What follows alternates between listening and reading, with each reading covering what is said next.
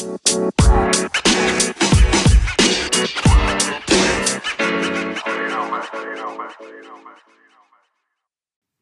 and welcome to the second episode of the You Play Rugby question mark podcast by the University of Leeds Women's Rugby Union team.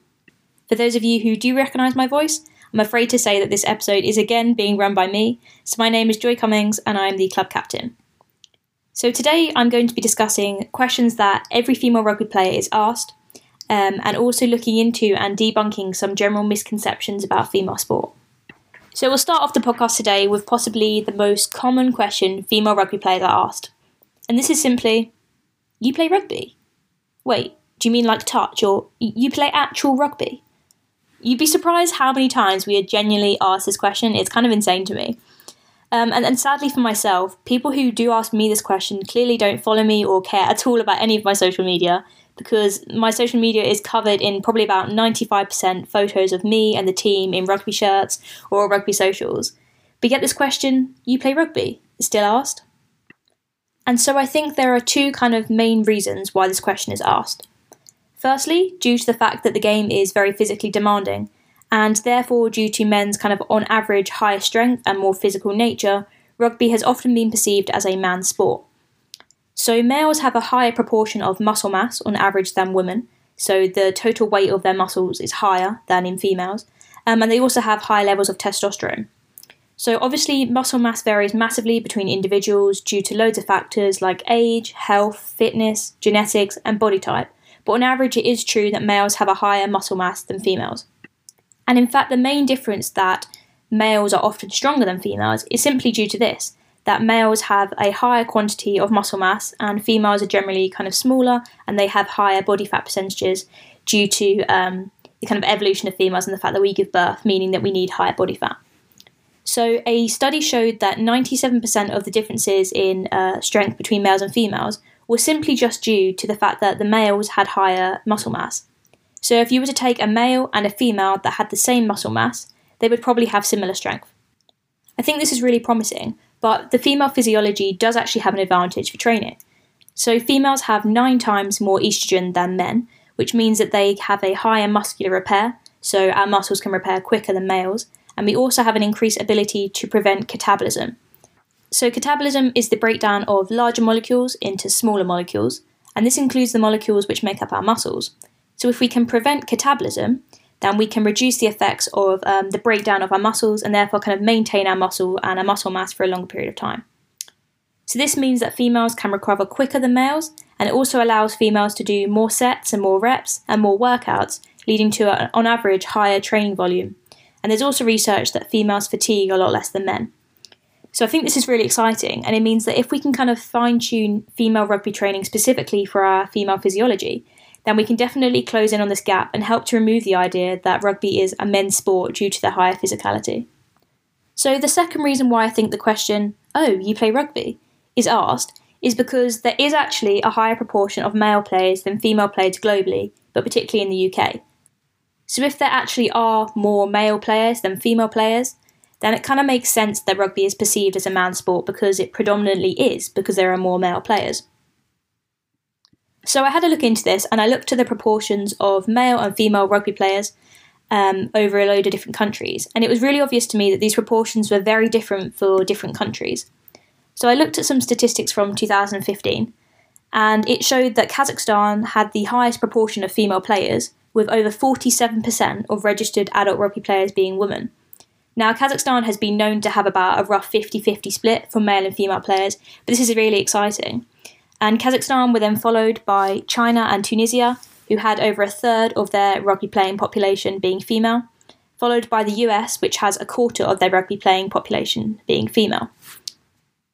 Surprisingly, England actually has less than 9% of rugby players being female, and France had less than 6%.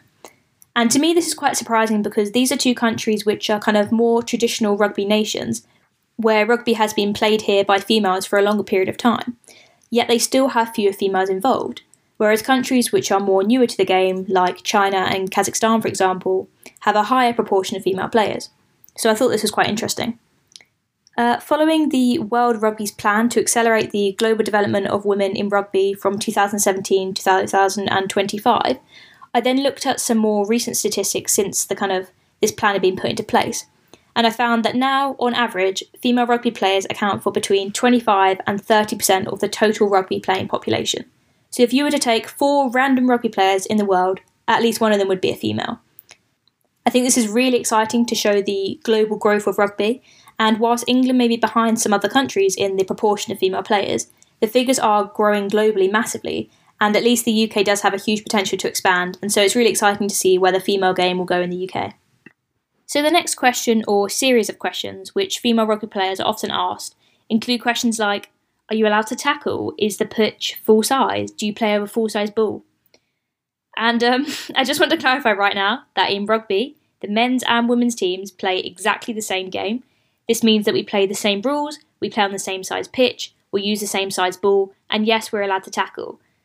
It's pretty astonishing to me that people will generally ask these questions. I'm often not sure if they're a joke, um, but I decided to do the podcast on this topic and I'm here to debunk, so there you go.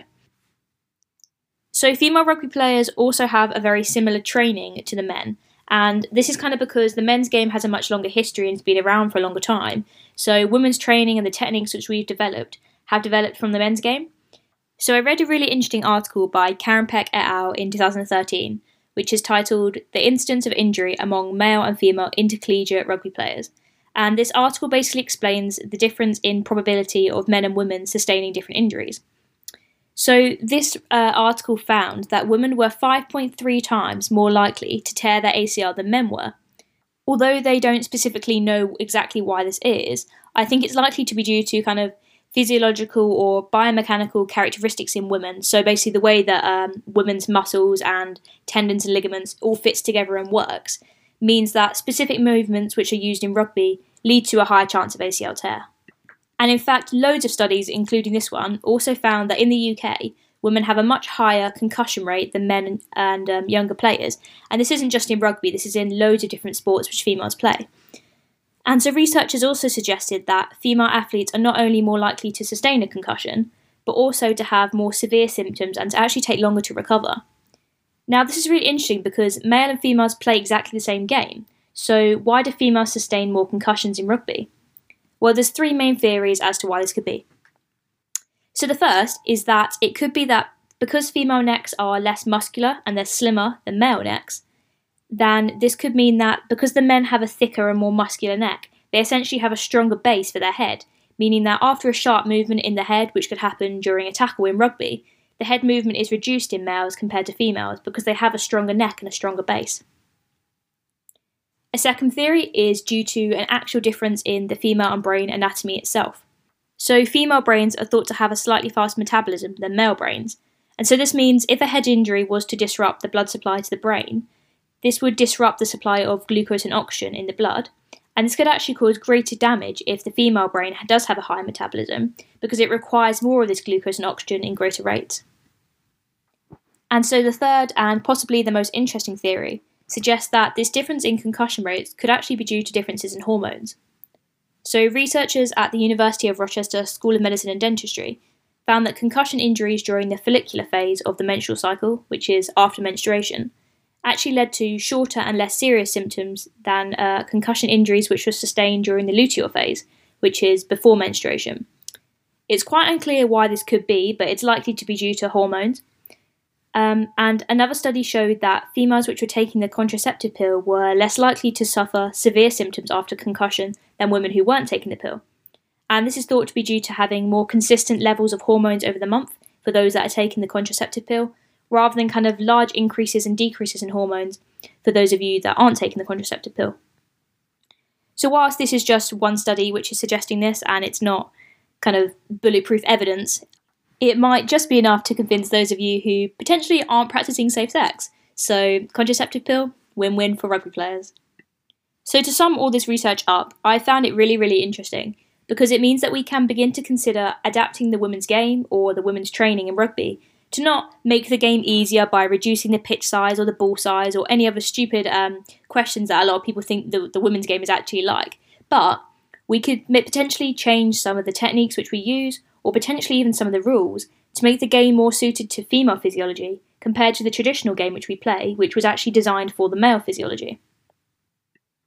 But either way, I think it's really exciting that there's been a lot more research recently focused specifically on the female physiology in rugby and female training and the way females are affected by the game.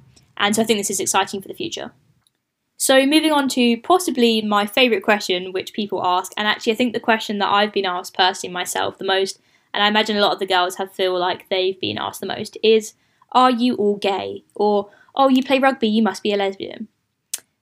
Right. so, I know uh, throughout many years, people in the club have actually calculated how many people identify as straight or as gay or all the in between. And saying in between, there's someone that I really want to mention right now, but I definitely shouldn't. And so, although I don't know the exact figures of how many people identify as what, I can tell you for sure that we aren't all gay. Not that there would be a problem if we were. Um, and there are a lot of other female sports which potentially have more gay members um, or also have gay members. And so I'm not really sure why rugby specifically gets these kind of questions. And there's a stereotype around rugby that if you play rugby, that this means you're gay. Um, more recently, there's been a lot more females getting involved in the sport, and I think it's become less of a niche sport with women kind of believing in strong, not skinny, and a lot of movements like that. And that all kinds of people with all different cultures, backgrounds, sexualities are trying it out. But either way, even if every single female rugby player on the entire planet was gay, so be it, you know? You don't see people asking if all the boys on the basketball team have brown eyes or if all the rugby players are left handed. So if you could come up with a more interesting question than Are you all gay next time, that would be great. Thank you very much.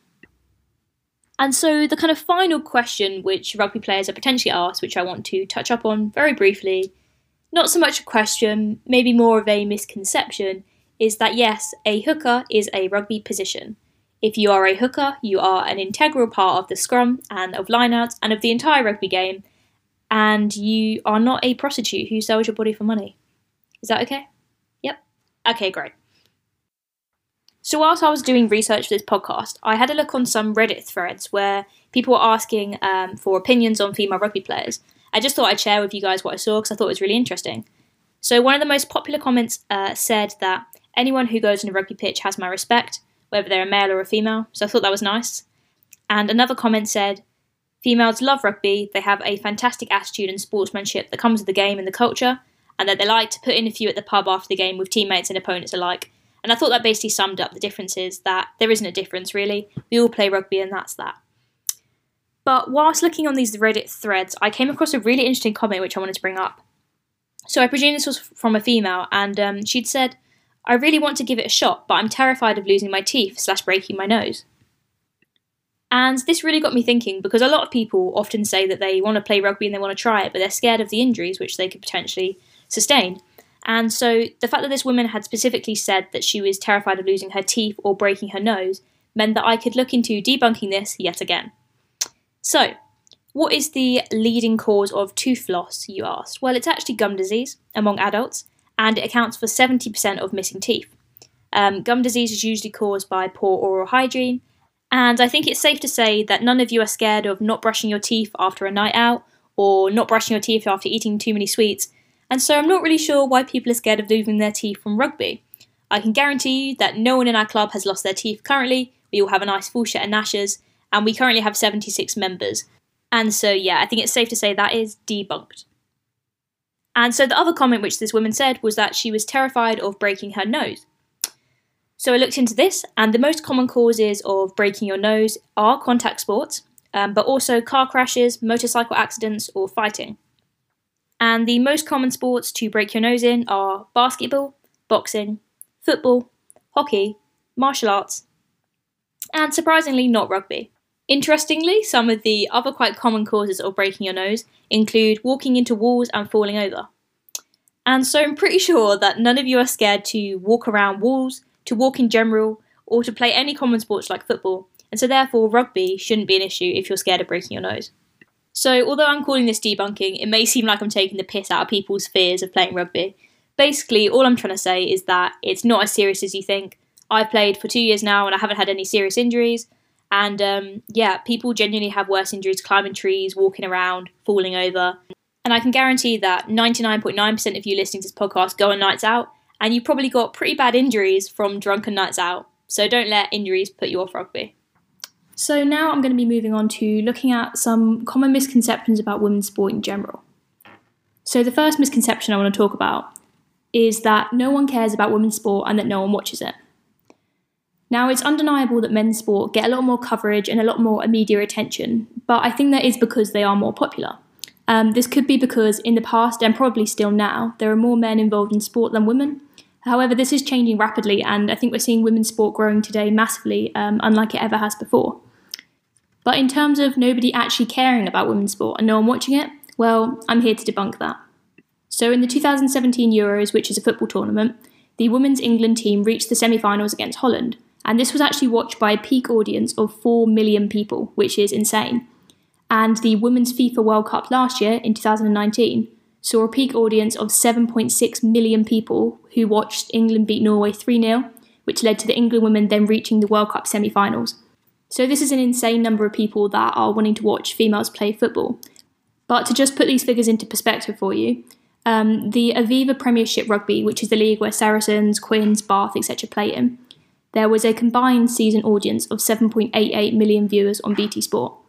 So, roughly, this means that there was the same number of viewers who watched the entire Premiership rugby season who also watched the Women's Football World Cup quarter final. So, that's insane that you could have the same number of people who watch one game um, who then watch an entire Premiership rugby season. Um, and I potentially think that this says a lot about the popularity of football compared with rugby, but it also shows that women's sport is finally receiving the recognition and the interest which it truly deserves. Another quite astonishing fact was in the ICC Women's World Cup in 2017, the English women's cricket team lifted the trophy on live television, and this was the highest audience across any cricket programming on Sky Sports for that entire season. So, whilst male sports still does tend to attract much larger audiences and therefore lead to higher brand interest, more advertising, higher wages, etc., I think we're finally seeing that gap closing. And I think I've definitely proven that it's not true that no one cares about women's sport and that no one watches it. So I also looked into when the first governing bodies for the male and female versions of sport and the first matches of certain sports were founded, just for a comparison. So the men's RFU was founded in 1871, whereas the women's RFU was founded in 1994. So this is roughly about just over 100 years difference and the first men's cricket match occurred in 1844, whereas the first women's cricket match was in 1934. So this is just less than 100 years. So female sport is roughly about 100 years behind men's in terms of it being founded, then when we're looking at these figures that I've just been speaking about, it shows that women really are catching up fast. And I think in the next decades to come, this gap is going to be closed massively. And I think female sport is really going to become a lot more popular and a lot more prevalent in social media. And so the final misconception which I want to discuss today is that women's sport is only watched by women.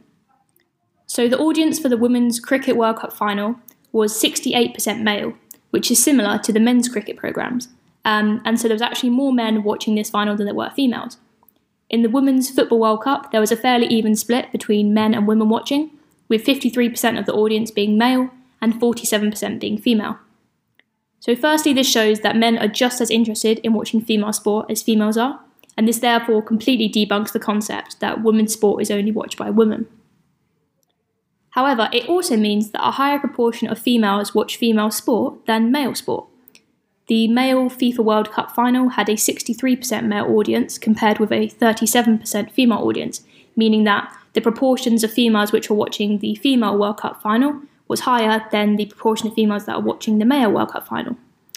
This could mean that female sport being broadcasted and gaining media attention makes females more likely to watch compared to a men's equivalent game, and this could actually help to attract more females into trying out a new sport by giving them the motivation and the belief that they too could achieve what these females have on television through sport. So, to kind of conclude, people are becoming a lot more interested in women's sport, males and females, and very slowly but surely, female sport is getting more media attention, the pay gap is becoming smaller between the genders, slowly but surely, and overall, more females are getting involved in sport. So, hopefully, today I've been able to debunk a load of misconceptions about female sport, but also about rugby. And for those of you that think that you may have learned something from this podcast, hopefully before you ask a female rugby player or a female who's involved in any kind of sport, you might think twice about the kind of questions that you're asking. But if you take anything from this podcast today, yes, myself and the members of Luroff are all female. We do play a game, a sport called rugby. None of us have our nose broken and we all have a full set of teeth. So thank you so much for joining us today on the You Play Rugby question mark podcast. Be sure to check out our Instagram at LUUWRFUC and our Twitter at LUU Women's Rugby for updates on upcoming episodes and to follow our rugby journey. See you next time.